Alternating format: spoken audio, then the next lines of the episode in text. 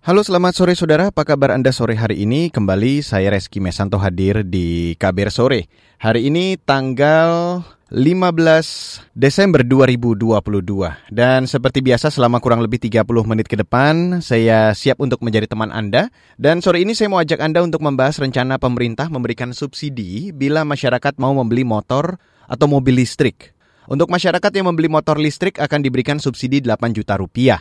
Pemerintah mengklaim pemberian subsidi itu untuk mempercepat penggunaan kendaraan listrik di Indonesia. Bila itu tercapai, maka beban APBN untuk subsidi BBM akan semakin berkurang. Meski tujuannya baik, tapi pemberian subsidi kendaraan listrik justru dipertanyakan banyak pihak, terutama karena kondisi perekonomian tahun depan masih dibayangi ketidakpastian. Tepatkah rencana pemerintah memberikan subsidi kendaraan listrik itu? Kita bahas selengkapnya di KBR sore.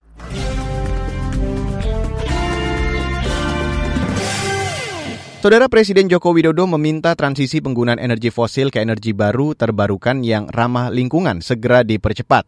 Pernyataan itu disampaikan Jokowi saat menghadiri konferensi tingkat tinggi atau KTT peringatan 45 tahun ASEAN dengan Uni Eropa di Belgia sebagaimana disampaikan Menteri Luar Negeri Retno Marsudi. Kemitraan Uni Eropa harus membangun masa depan yang lebih hijau dan berkelanjutan. Transisi energi merupakan sebuah keniscayaan namun, transisi energi harus dilakukan secara berkeadilan. Di dalam konteks ini, kemitraan ASEAN-EU harus dapat memobilisasi pembiayaan dan alih teknologi ramah lingkungan serta memperkuat ekosistem pengembangan energi baru terbarukan. Saudara itu tadi Menteri Luar Negeri Retno Marsudi. Pada pertengahan September lalu, Presiden Jokowi juga mengeluarkan instruksi Presiden atau Inpres nomor 7 tahun 2022 guna mempercepat penggunaan kendaraan listrik sebagai kendaraan operasional pemerintah. Inpres ditujukan kepada semua menteri, pimpinan lembaga hingga kepala daerah se-Indonesia. Salah satu upaya mempercepat transisi penggunaan energi fosil ke energi baru terbarukan adalah dengan memberikan subsidi atau insentif kepada masyarakat untuk pembelian mobil atau motor listrik. Menteri Perindustrian Agus Gumiwang Kartasasmita menjelaskan, pemerintah saat ini masih merampungkan skema subsidi pembelian kendaraan listrik. Pemerintah sekarang sedang dalam tahap finalisasi menghitung untuk memberikan insentif terhadap pembelian mobil dan atau motor listrik. Insentif akan diberikan kepada pembeli yang membeli mobil atau motor listrik yang mempunyai pabrik di Indonesia. Menteri Perindustrian Agus Gumiwang Kartasasmita merinci nilai subsidi untuk setiap pembelian mobil atau motor listrik. Untuk pembelian motor listrik, pemerintah memberikan subsidi hingga 80 juta rupiah. Jumlah dari subsidinya ini akan kami hitung, tapi kira-kira untuk pembelian mobil listrik akan diberikan insentif sebesar 80 juta. Untuk pembelian mobil listrik berbasis hybrid akan diberikan insentif sebesar 40 juta dan juga untuk motor listrik motor listrik yang baru itu akan diberikan insentif sekitar 8 juta sementara motor konversi menjadi motor listrik itu akan diberikan insentif sekitar 5 juta rupiah.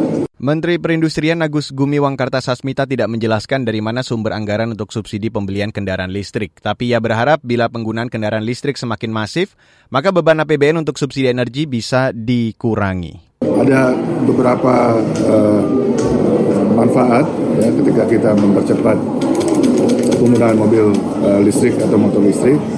Karena yang pertama uh, tentu seperti kita ketahui bersama kita memiliki cadangan nikel terbesar di dunia dan itu nikel ada salah satu bahan baku utama untuk baterai.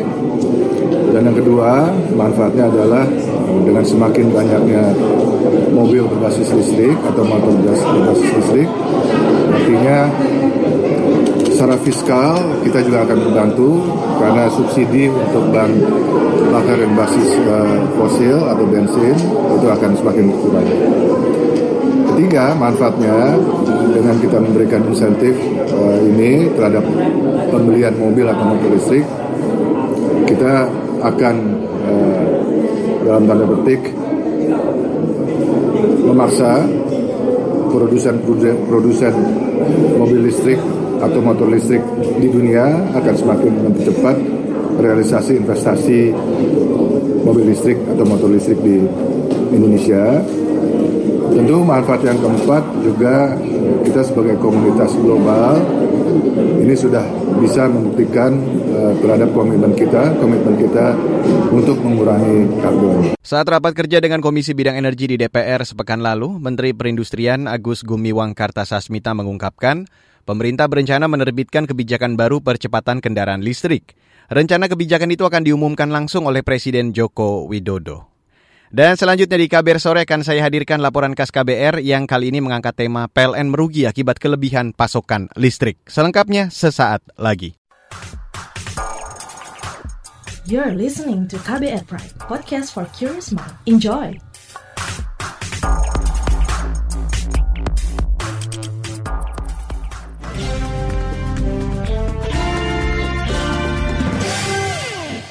Saudara pasokan listrik perusahaan listrik negara atau PLN tahun ini kelebihan daya hingga 6 gigawatt. Jumlah itu akan meningkat hingga 41 gigawatt dalam satu dekade. Kondisi itu bakal menambah beban anggaran yang dikeluarkan PLN sebab skema kontrak take or pay membuat PLN harus membayar 3 triliun rupiah per 1 gigawatt. Lalu bagaimana upaya menyerap daya PLN sekaligus menekan kerugian perusahaan setrum negara itu? Selengkapnya saya ajak Anda untuk langsung mendengarkan laporan khas KBR yang disusun reporter KBR Mutia Kusuma. Pemerintah meluncurkan program pembangunan pembangkit listrik 35.000 MW sejak 2015. Program ini merupakan salah satu sasaran nawacita Presiden Joko Widodo untuk mewujudkan kemandirian ekonomi dengan menggerakkan kedaulatan energi. Program ini sebagian besar telah memasuki masa konstruksi dan segera beroperasi. Pembangkit baru pun terus dibangun sesuai Rencana Usaha Umum Penyediaan Tenaga Listrik atau RUPTL 2021 hingga 2030 yang bakal menambah pembangkit listrik hingga lebih dari 40.000 MW. Dokumen RUPTL itu mengatur sumber energi terbarukan mendapat porsi 51 persen dibanding energi fosil. Namun, meski pasokan listrik bertambah, permintaan listrik nasional masih rendah. Salah satunya dipengaruhi kontraksi perekonomian pada 2020 akibat pandemi COVID-19. Pada tahun itu, penjualan listrik PLN terkontraksi 0,79 persen. Dewan Perwakilan Rakyat atau DPR memperkirakan kelebihan suplai listrik bakal naik lagi pada tahun depan. Ketua Badan Anggaran DPR Said Abdullah menegaskan kondisi itu bakal menambah beban negara. Tiba-tiba kemudian masuk IBT. Kalau IBT nanti masuk, maka tahun 2030 PLN itu ada 41 oversupply, 41 giga oversupply. Bisa dibayangkan kalau satu giga itu karena memang top take or pay harus bayar satu giga 3T. Wajib bayar aja 3T. Merespons masalah ini, Banggar DPR dan pemerintah sepakat mendorong kelompok rumah tangga untuk menaikkan langganan daya listrik mereka. Artinya, pelanggan 450 volt ampere bakal didorong untuk meningkatkan daya listriknya menjadi 900 volt ampere. Usulan itu kemudian mendapat penolakan dari masyarakat karena dinilai membebani kelebihan suplai listrik kepada rumah tangga ekonomi rendah. Program itu bukan satu-satunya kebijakan pemerintah dalam upaya menyerap kelebihan pasokan listrik yang pupus sebelum direalisasikan. Program konversi kompor liquefied petroleum gas atau LPG 3 kg ke kompor listrik juga dihapus PLN. Pengamat ekonomi menilai program konversi penggunaan gas LPG 3 kg ke kompor listrik bukan solusi yang tepat untuk mengatasi masalah dasar penyerapan kelebihan energi listrik. Direktur Institute for Development of Economics and Finance atau INDEF Tauhid Ahmad mengatakan, program konversi ini justru menambah beban masyarakat ekonomi rendah. Ini kan surplus kan ada karena faktor demand ya. Nah, faktor demand itu muncul karena aktivitas masyarakat begitu. Kalau aktivitas masyarakatnya tidak tidak tinggi ya susah demand itu berkembang gitu ya. Muncul demand dari masyarakat ya pertama ya jaringan infrastruktur di daerah itu diperbaiki yang selama ini kurang begitu ya terutama daerah-daerah yang sebagai pusat pertumbuhan ekonomi, maka bisa dialirkan ke situ. Direktur Indef Tauhid Ahmad merekomendasikan surplus listrik PLN itu dimaksimalkan untuk kebutuhan masyarakat di luar Pulau Jawa. Selain itu, Ia juga meminta pemerintah mengkaji ulang pembangunan proyek listrik 35.000 MW, sebab tingkat permintaan yang masih rendah serta biaya pemeliharaan proyek tersebut. Di sisi lain, Institut Reformasi Layanan Esensial atau IESR menilai kebijakan menggenjot konsumsi listrik yang menyasar rumah tangga tidak signifikan menyerap kelebihan pasokan listrik. Direktur Utama IESR Fabi Tumiwa mengatakan geliat peningkatan penggunaan listrik justru terlihat pada konsumsi perusahaan industri dan manufaktur di luar Pulau Jawa. Ya kalau dibilang kalau akses yang kapasiti itu dengan kemarin uh, Pak Menteri bilang di DPR kan tiga, dengan uh, menjadikan cadangannya jadi 32 persen ya. Nah idealnya memang di, uh, di bawah itu. Saya menghitung tidak semuanya itu dianggap akses kapasiti karena PLN kan memang harus menyediakan daya cadangan. Tapi paling tidak ada 5-6 gigawatt eksesnya sampai dengan akhir tahun ini. Kalau benar 5 sampai 6 gigawatt eksesnya, maka saya perkirakan kalau setiap gigawatt itu kira-kira 2 triliun ya beban dari take or pay-nya maka kalau 5 sampai 6 itu kan antara 10 sampai 12 uh, 12 triliun jadi kalau benar hitungan saya 1 gigawatt itu PLN harus bayar kira-kira 2 triliun ya Direktur Utama IESR Fabi Tumiwa mengusulkan PLN merundingkan kembali besaran biaya take or pay dengan produsen listrik swasta atau Independent Power Producer atau IPP untuk mengurangi beban finansial. Ia juga mendorong pemerintah menghitung ulang kebutuhan permintaan listrik dengan mempertimbangkan teknologi energi bersih terbarukan lebih murah ketimbang pembangkit listrik tenaga uap atau PLTU. Karenanya ia mendorong agar proyek PLTU yang masih tahap perencanaan dibatalkan tanpa ada konsekuensi hukum. Demikian laporan khas KBR yang disusun dan dibacakan Mutia Kusumawardani. Saudara, kalangan DPR menganggap rencana pemerintah untuk memberikan subsidi bagi setiap pembelian mobil atau motor listrik hanya menguntungkan segelintir pihak saja. Bagaimana selengkapnya kritikan DPR itu? Nantikan informasi selengkapnya sesaat lagi. You're listening to KBR Pride, podcast for curious mind. Enjoy!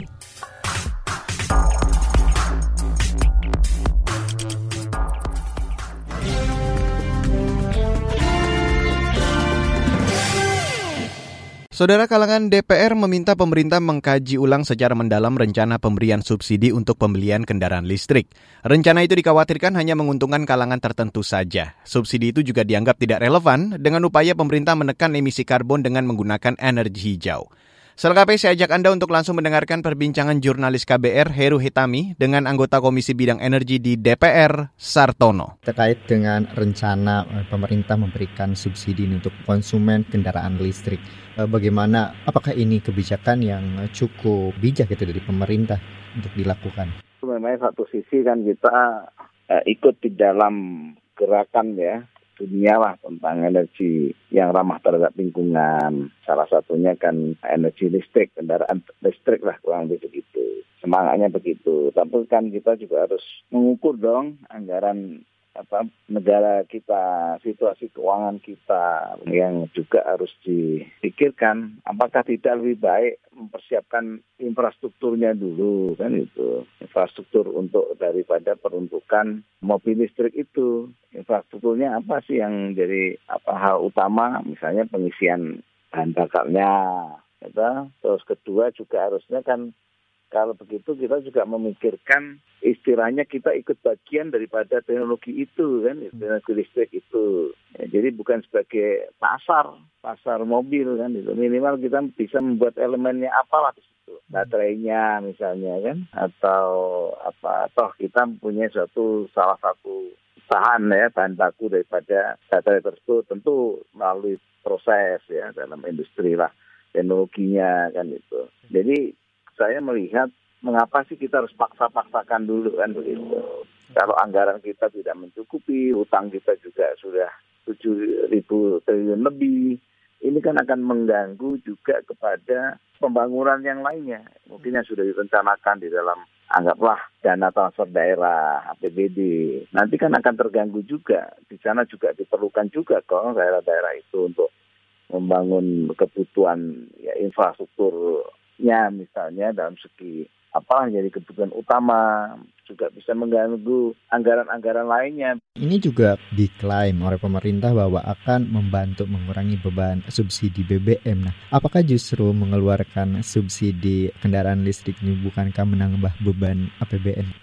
Double-double kan. Sekarang toh kita ini kan yang subsidi itu yang banyak ini kan yang tidak yang tidak disubsidi toh yang bisa pasar bebas kan itu harga bahan bakar ya pertamax dan sebagainya begitu subsidi ini toh juga bisa menggerakkan perekonomian juga yang khususnya yang daripada BBM itu. Nah kalau kita ada budget lain untuk subsidi listrik ini kan juga menambah beban, menambah beban anggaran juga. Tapi nanti menguntungkan siapa yang menjadi istilahnya yang mempunyai daripada ya yang diuntungkan lah kurang kan menguntungkan ya orang per orang kelompok lah. Nah ini saya pikir kita mengingatkan mengkritisi dan mengingatkan dalam situasi seperti ini. Karena ada prioritas-prioritas lainnya yang lebih apa supaya tidak ya anggaran belanja itu tidak boros-boros amat lah gitu. Itu kan orang berarti kan tapi bisa beli mobil dan apa ya istilahnya yang disubsidi itu infrastrukturnya. Infrastruktur kan pom, kalau mobil apa minyak gas ini kan pom bensin ya. Kita ke stasiun-stasiun untuk pengisian daripada listrik itu kan bisa hmm. di situ lah. Hmm. Tapi kalau yang untuk mobil-mobil ya silakan beli saja. Mungkin ya subsidinya ini belum begitu detail dalam bentuk apa ini harga apa begitu. Baik, artinya kalau kita melihat pada program keterlibatan Indonesia untuk mengurangi gas emisi ini tidak ada relevansinya Pak terkait subsidi ini. Iya, istilahnya ini kan jalan pintas ya. Harusnya juga istilahnya kan mau cepatnya saja, tapi kan harusnya dari sektor hulunya apa sih kita yang salah satunya yang bisa istilahnya tidak berdampak kepada beban anggaran kita misalnya. Kita kan masuk dalam ratifikasi ya Paris Agreement. Tapi kan juga satu sisi direncanakan dengan matang dalam situasi yang juga pas begitu tepat bukan dalam situasi yang kita ini kan belum sembuh betul kan daripada krisis kita. Bahkan akan terjadi krisis berat lagi katanya ekonomi di tahun 2003 dengan parameter perhitung-hitungan lah hmm. tentang juga pemasaran global dan sebagainya. Ya kita kan harus hati-hati betul lah untuk menghitung ya tentang subsidi daripada mobil listrik ini. Ini kan juga satu sisi kita juga ada masyarakat Indonesia yang perlu bantuan yang masih miskin-miskin yang belum mendapatkan bantuan untuk kehidupannya. Ini kan sudah ada anggaran untuk memberikan subsidi kepada ya ini kan menengah atas yang diberikan lebih sensitif dan lebih empati lah.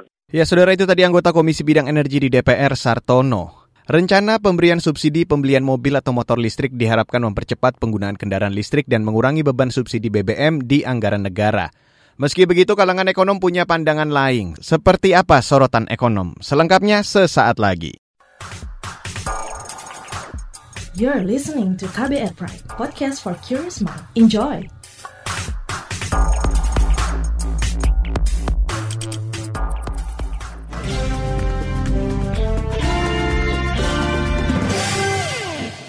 Saudara kalangan ekonom menyarankan pemerintah agar pemberian subsidi pembelian kendaraan listrik berdasarkan pengukuran skala prioritas yang tepat. Subsidi itu juga harus menjamin produksi dalam negeri dari hulu hingga hilir. Sedangkan klaim bahwa percepatan penggunaan kendaraan listrik dapat meringankan postur APBN dinilai baru akan terasa dalam jangka panjang. Selengkapnya saya ajak Anda untuk langsung mendengarkan perbincangan jurnalis KBR Siti Sadida dengan Direktur Eksekutif Lembaga Kajian Ekonomi KOR Indonesia Muhammad Faisal. Apa sih urgensi pemberian subsidi atau insentif ini dari pandangan Bapak ke kendaraan listrik di tengah terpaan krisis gitu Pak? Ada krisis energi, keuangan pangan kalau memang benar pemerintah ingin mendorong ini sebagai industri prioritas sampai pada pemain global ya memang perlu ada insentifnya. Nah, cuman berapa insentifnya dan bagaimana dan pada kondisi seperti apa itu kan yang perlu harus dilihat kembali. Kalau dalam jangka panjang memang ingin menjadi prioritas betul-betul tadi berarti harus sesuai sama roadmap yang dibuat oleh pemerintah. E, industri kendaraan listrik ini ditempatkan sebetulnya sebagai sektor prioritas sejauh mana ya dalam perencanaan industri ya dalam perencanaan sektor-sektor pendukungnya begitu ya. Nah ini yang harus ada kejelasan juga dari sisi planning. Kalaupun insentif diberikan itu kan untuk mendorong industri di dalam negerinya, baik itu kendaraannya maupun baterainya. Nah itu yang perlu menjadi catatan menurut saya. Yang kedua juga tahun depan itu kan normalisasi kebijakan fiskal, bawah 3% defisitnya itu tahun targetnya. Jadi otomatis banyak insentif yang diberikan pada saat pandemi itu sudah mulai dikurangi. Di sektor-sektor yang lain saja itu banyak yang masih tertati-tati. Jadi karena masih ada scaring efek daripada pandemi ya, sebagian sektor itu masih membutuhkan insentif. Jadi jangan sampai mengurangi insentif pada sektor-sektor yang masih rentan, termasuk contohnya misalkan yang sekarang lagi bermasalah adalah industri tekstil, industri alas kaki yang lagi ada PHK. Jadi artinya mereka ada tekanan, mereka ada lebih besar dibandingkan sektor lain. Nah jadi sektor-sektor yang seperti ini yang justru dalam jangka pendek lebih urgent untuk diberikan insentif supaya mereka tidak kolab. Harus ada keseimbangan seperti itu. Jadi jangan sampai malah ketika industri listrik dikasih insentif, sektor-sektor yang lebih butuh malah tidak dapat. Tapi kelihatannya keuangan negara itu mampu tidak sih Pak untuk mengeluarkan subsidi ini? Mungkin pembiayaan dari APBN atau skema lainnya? Berdasarkan skala prioritas mestinya ruang fiskalnya masih ada. Apalagi kalau kita melihat di tahun ini tuh ada silpa yang besar dari surplus APBN di tahun ini atau windfall penerimaan yang kita dapat di tahun ini karena harga komoditasnya bagus ya. Makanya kalau kita melihat sampai dengan sekarang itu neraca APBN itu masih relatif surplus ya sampai dengan bulan terakhir. Nah itu kan disebabkan karena itu. Jadi kelebihan itu kan bisa di carry over untuk tahun depan dan itu kan memang rencana pemerintah supaya bisa memenuhi target defisit di bawah 3 persen. Nah jadi kalau dibilang ruang fiskalnya ya kemungkinan masih ada sebetulnya. Ya tapi itu kan harus ada skala prioritasnya. Ya jadi menurut saya isunya adalah lebih kepada sejauh mana prioritas ini disusun dengan benar. Ada klaim bahwa pemerintah melihat percepatan penggunaan kendaraan listrik akan membantu kapasitas fiskal karena kabarnya akan mengurangi subsidi BBM begitu ya Pak ya. Nah, iya. nasib subsidi BBM nanti ke depan bagaimana Pak? Jangka panjang menengah itu. Kalau dalam target mengurangi subsidi BBM, nah ini yang perlu hati-hati maksud saya, itu memang dibutuhkan. Tapi targetnya kan bukan hanya itu semestinya. Itu targetnya juga bagaimana menciptakan multiplier effect yang lebih besar di dalam negeri. Itu yang akan mengurangi juga beban APBN. Kalau sampai multiplier effect-nya besar, yang saya katakan tadi, diberikan insentifnya itu untuk pengembangan industri di dalam negeri. Itu penerimaan pajak jadi naik semestinya. Itu mengurangi beban APBN. Jangan sampai, maksud saya, untuk memberikan insentif ini ini bukan industri dalam negerinya yang dikasih, tapi barang-barang yang diimpor dengan atas nama kendaraan listrik. Nah, sehingga memang nanti akan banyak orang menggunakan kendaraan listrik akan mengurangi pembelian BBM. Ya, tapi itu saja. Saya rasa manfaatnya juga jadi kecil dibandingkan nanti kerugian dari sisi yang lain-lain ya, hilangnya multiplier efek itu tadi dari ekonomi di dalam negeri. Yang kembali juga nanti pada akhirnya tidak maksimalnya penerimaan pajak gitu. Nah, jadi pengurangan subsidi BBM juga iya, tapi itu juga jangkanya juga tidak segera, jangka menengah panjang ya, karena tidak bisa otomatis berkurang subsidi BBM-nya. Karena tidak tidak mungkin semua orang lantas tiba-tiba beli kendaraan listrik semuanya begitu kan. Kalau memang itu yang didorong dalam jangka pendek berarti itu pasti bukan produksi dalam negeri. Maksudnya karena kalau untuk membangun industri dalam negeri itu butuh waktu. Ya, saudara, itu dia perbincangan jurnalis KBR Siti Sadida dengan Direktur Eksekutif Lembaga Kajian Ekonomi KOR Indonesia Muhammad Faisal. Berdasarkan data Kementerian Perindustrian hingga September lalu jumlah mobil listrik di Indonesia yang sudah beroperasi di jalan raya mencapai 3.300-an unit, sedangkan motor listrik mencapai lebih dari 21.000 unit. Adapun target produksi kendaraan listrik di Indonesia pada 2035 adalah 1 juta mobil listrik. Jumlah ini diharapkan mampu mengurangi 32 juta barel BBM dan mengurangi 4,5 juta ton karbon dioksida. Sedangkan produksi motor listrik pada 2035 diperkirakan mencapai 32 juta unit. Jumlah ini diyakini mampu mengurangi 4 juta barrel BBM dan mengurangi 1,4 juta ton karbon dioksida. Dan informasi ini sekaligus menutup kabar sore untuk hari ini, edisi 15 Desember 2022. Terima kasih untuk Anda yang sudah bergabung sore hari ini. Saya Reski Mesanto undur diri, salam.